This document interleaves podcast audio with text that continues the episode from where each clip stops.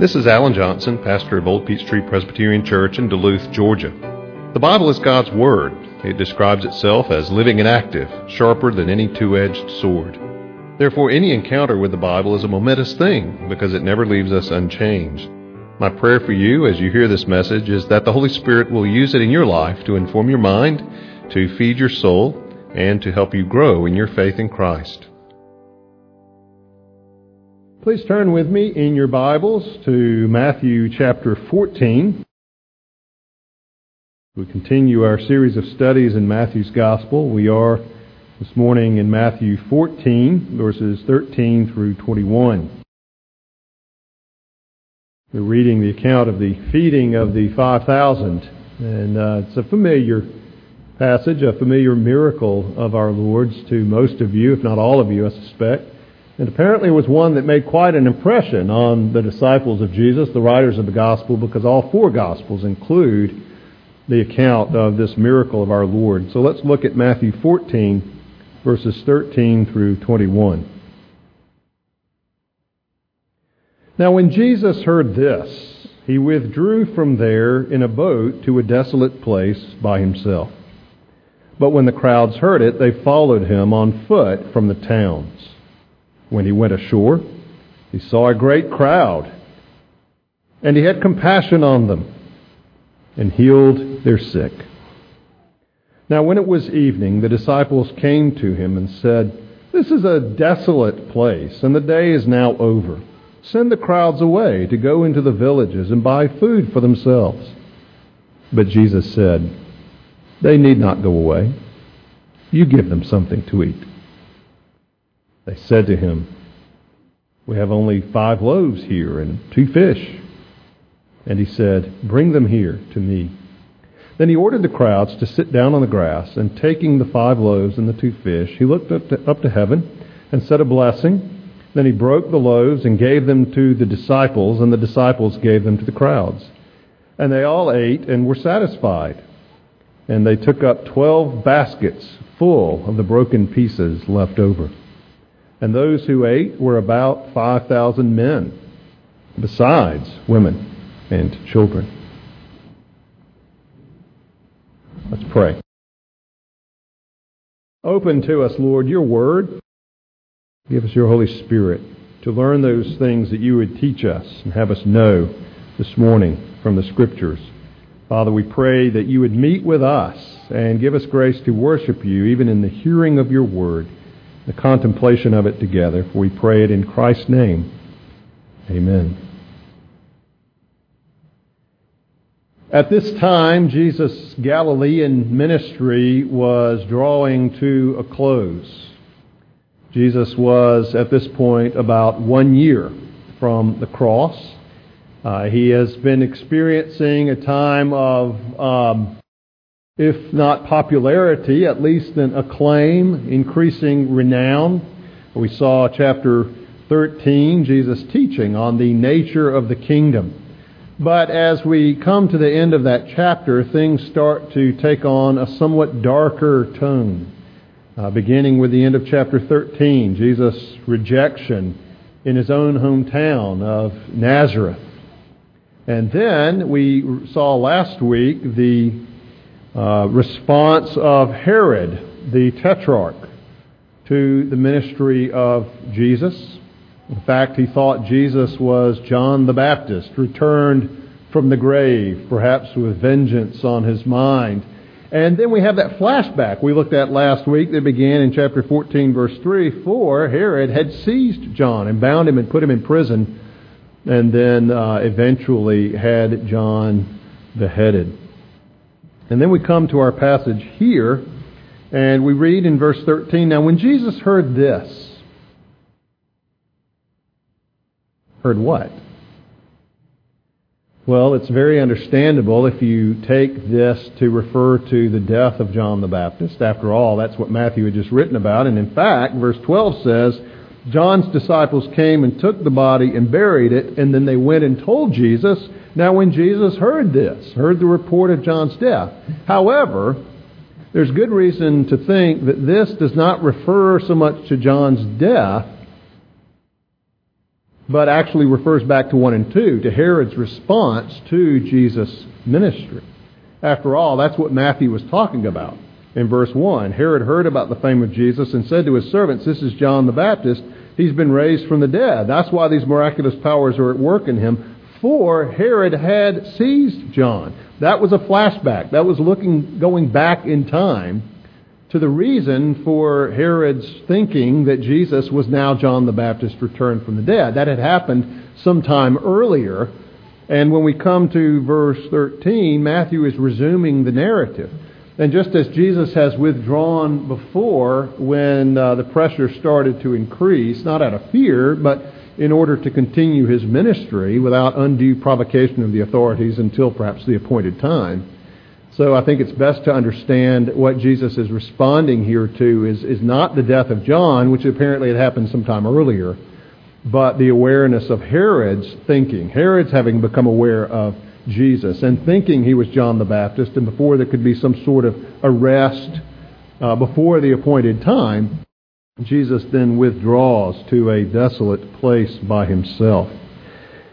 And in this passage, uh, it leads up to the feeding of the five thousand. Again, as we've said, it occurs in all four Gospels. Uh, this this was a, a miracle that made a big impact on Jesus' disciples, and rightfully so. Uh, it is a profound miracle on several fronts, as we will see. But as we look at this passage and look at what Jesus does here, uh, there are three things that uh, I'd like for us to notice about Jesus' ministry here, uh, every one of which has something to do with us and something to teach us. First of all, Uh, Jesus acted here out of a deep-seated motivation. This was not a, a random occurrence, uh, and it certainly wasn't something done, as none of Jesus' miracles was done, just to wow people, just to impress the crowd. We've already seen Jesus wouldn't do miracles on command, and he didn't do miracles uh, just to impress people. But there's a deep-seated motivation here that we discover in verse fourteen. Now, Jesus is withdrawing. He gets into a boat. He crosses, but the people heard about it, and on foot they went ahead of him.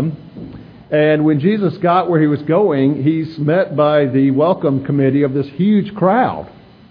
Well, so much for withdrawal. Well, he withdrew from the region, uh, but he did not manage to withdraw from the crowds. But what is Jesus' response? Verse fourteen, "When he went ashore, he saw a great crowd, and he had compassion on them and healed their sick."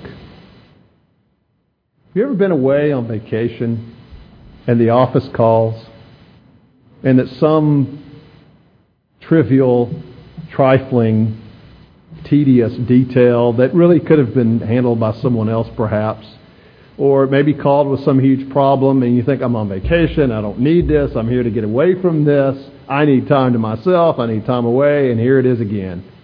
Never felt that way? You imagine Jesus felt that way when he saw the crowds? Scriptures tell us he did not. He didn't feel that way. That was not his reaction. When he saw this crowd of people, it said he felt compassion. Now, we've seen that before.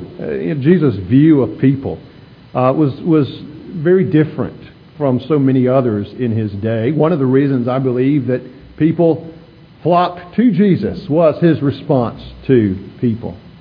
Uh, Jesus did not look down on these people as sinners, as the Pharisees did. Remember, they considered people who didn't live up to their standard, actually their false standard. It was not God's standard. It was one of their own devising. Uh, and one that was outward and superficial. They looked down on people who didn't toe that line as sinners, wrote them off as sinners.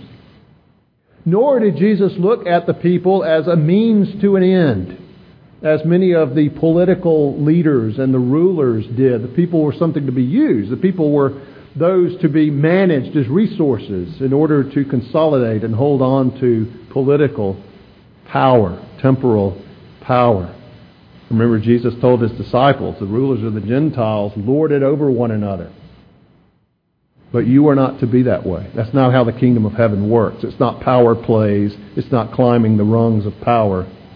But you are to serve one another. Jesus didn't see the people as sinners, though, yes, they were sinners. They were in their sin. But he didn't write them off as sinners. Jesus didn't see the people as a means to an end, something to be used to attain his own goals, to achieve his own ambitions. Jesus didn't even see the people as an annoyance, as maybe even a necessary intrusion, as his disciples sometimes seemed to view people. Remember when the mothers were bringing their children to Jesus for him to bless them, and they said, no, no, go away. He's too busy. He can't be bothered with you right now. Jesus didn't see the people as an interruption. They didn't see him as uh, see them as he didn't see them as an intrusion upon his time. It wasn't as though Jesus was busy. He didn't have time for them so that they could come back later. They were Jesus busy. They were why he had come. And so we do read here Jesus' reaction. When he saw the crowds, something deep within him was stirred. And in fact, the word here, to feel compassion. We've talked about this before when we've come across in the Scriptures Jesus feeling this emotion. It's an ugly word with a beautiful meaning. Splachnizomai. But it means to feel compassion. It actually refers to the splachnan, the, the, the bowels, the intestines, the innermost being. In our language, the idiom is the heart. But the point is, deep within himself, Jesus was stirred. His heart went out to these people. Matthew doesn't say it, but in other places we read that he saw them as harassed, as helpless, as sheep without a shepherd. What does that mean? Does that mean he just saw them as pitiful? No. It means he saw them as sons of and, and daughters of Adam and Eve, whose being, whose lives, whose world had been ravaged by the fall. People who had inevitable hurt, inevitable pain, inevitable disappointment, inevitable frustration. In other words, people like you and me. Because of the, this fallen and broken and sinful world in which we live. People with scars. People with secrets. People with pain. And so when Jesus saw people made in the image of God, created to know God and walk with God, and yet separated from God by their sin, and injured and wounded and damaged because of their sin and the sins of others, he felt compassion on them. His heart for them was stirred. An annoyance? Hardly. They were why he had come.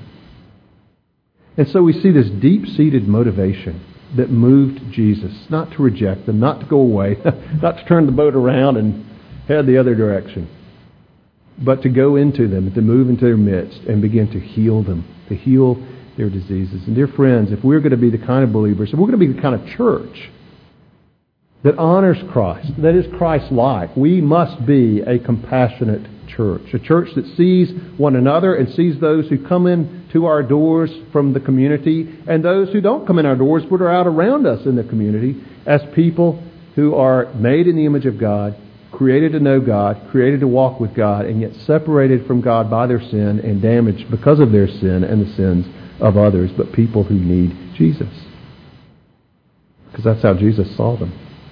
And that's how Jesus would see them today. Seeing beyond the filthiness of their life, seeing beyond the rejection and resistance they might offer, seeing beyond all of the things in them that would lead you to think, you just need to stay as far away as possible. Seeing them in need of His grace, in need of the Savior. That's how Jesus reacted when He saw people. How do you react? How do I react? Jesus was moved with this deep-seated motivation of compassion from deep within His being. But as we progress here, we also see uh, not only this deep-seated motivation in Jesus' heart, but a forward-looking instruction. A forward-looking instruction. And we'll explain why it's forward-looking in just a minute. But we see this as we go on here in verse fifteen. When it was evening, the disciples came to him and said, "Look, Jesus, we're you know we're out here in the middle of nowhere.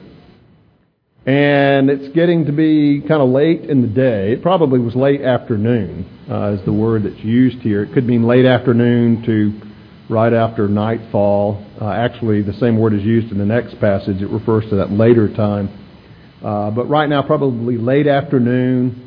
Uh, and the disciples are saying, you know, here we are. There's n- the, the, you need to send the crowds away so they can go to various villages around and buy food for themselves. Well, what's going on here? Well, the disciples, no doubt, are sincere uh, that the crowd needs to eat. There's nothing to eat here. You need to send them away. You need to break up this meeting so they can go on their way, go get something to eat.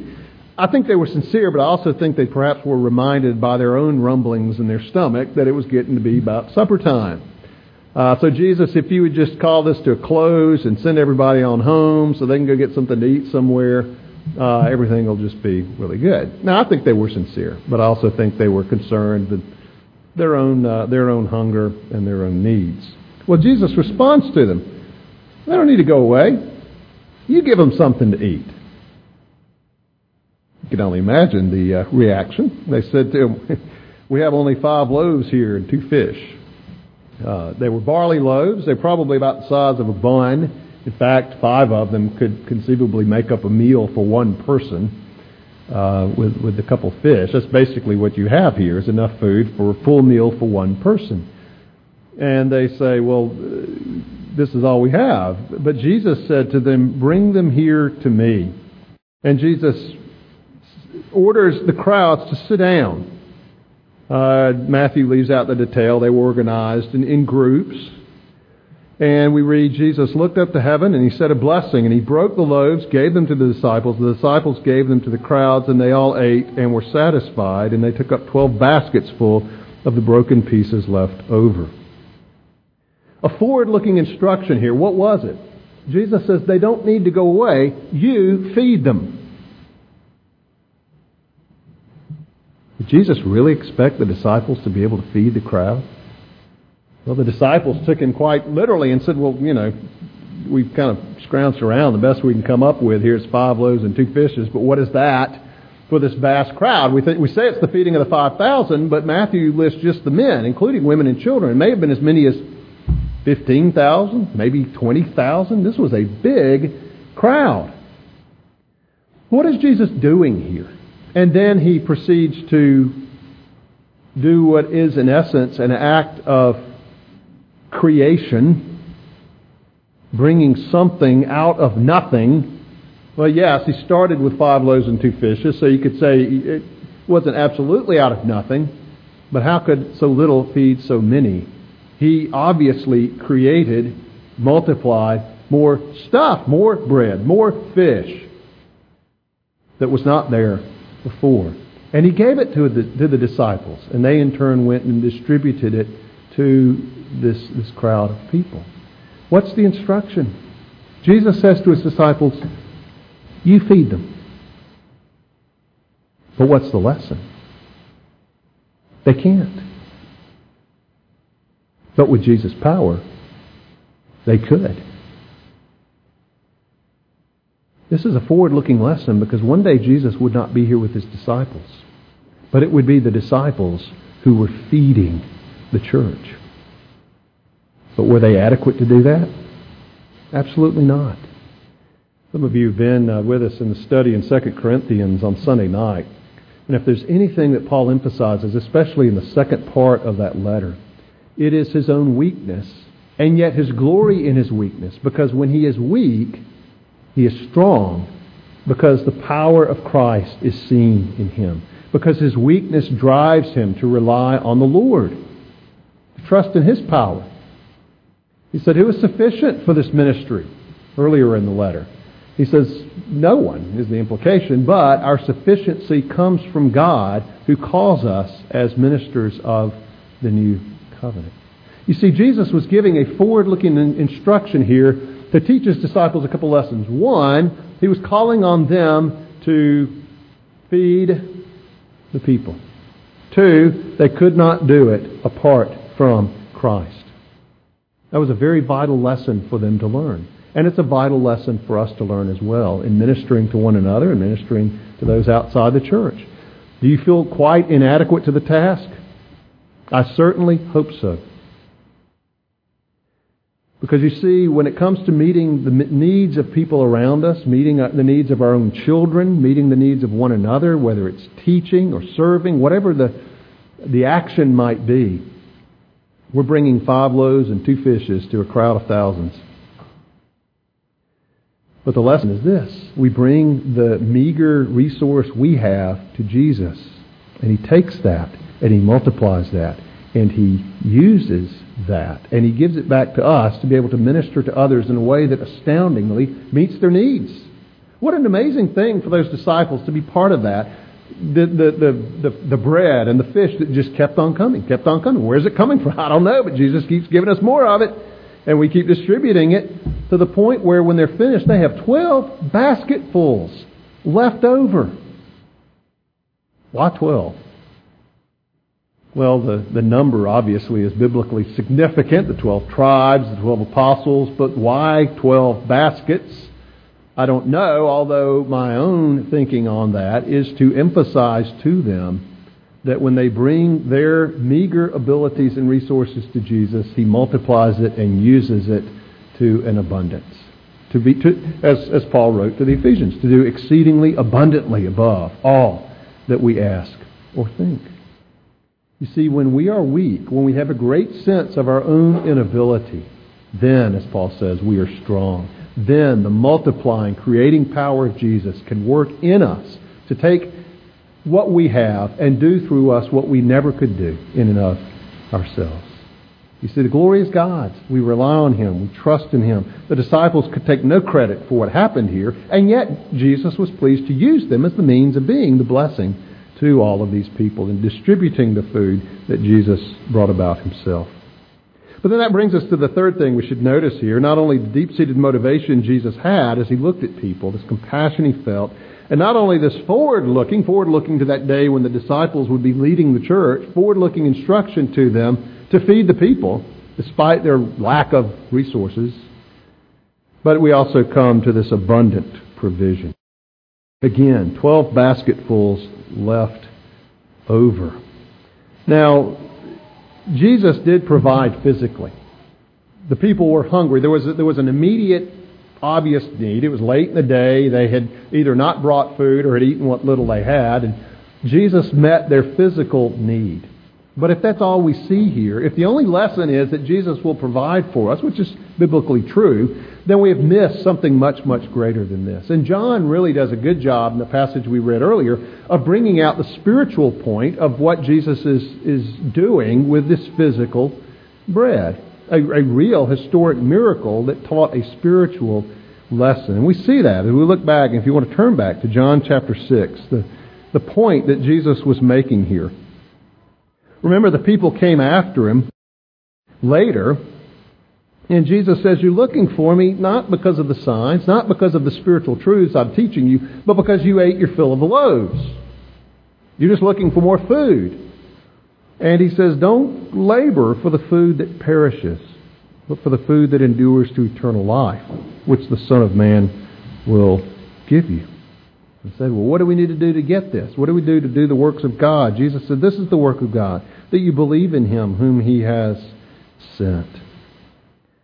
You see, yes, Jesus fed them physically, and yes, there was an echo of the giving of manna there, as Jesus points out. You know, they say, well, Moses gave us manna. Our fathers provided this for us. And Jesus corrects them. Well, it technically was not Moses. It was My Father in heaven who gave you the manna. However, that itself was but a symbol. Verse thirty-three, for the bread of God is He who comes down from heaven and gave life to the world. Well, they thought, that sounds good. Uh, give us this bread always.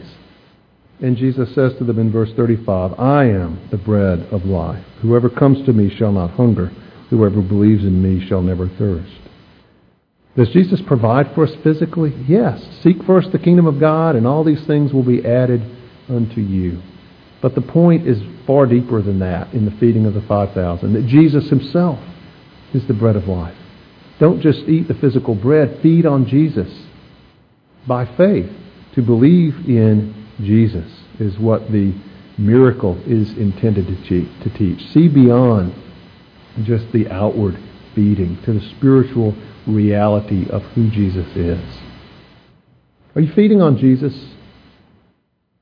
Are you satisfied with Jesus? Or do you try to satisfy your soul with other things, whether it's uh, wealth, uh, for security or comfort, or material possessions, self-image, accomplishment, achievement, your reputation, success at work, all kinds of things that we try to satisfy our soul with that ultimately, ultimately will come up short. I think the reason those twelve basketfuls, large baskets, brimming with bread, were left over was to teach us that Jesus himself is more than sufficient to meet the deepest needs of the soul. Jesus is the bread of life. Jesus is the bread for our souls. Feed on him. Believe in him. Let's pray. Our Father, we thank you for this uh, work of our Lord Jesus that, uh, Lord, certainly met an immediate physical need, but teaches us so much more than that. Father, forgive us that we feed on other things, and yet, Lord, we, we find time and again that ultimately anything else disappoints. Lord, we feed on Jesus. We trust in him. We thank you for who he is and pray that he would indeed be the bread of life to our souls. We pray it in his name. Amen.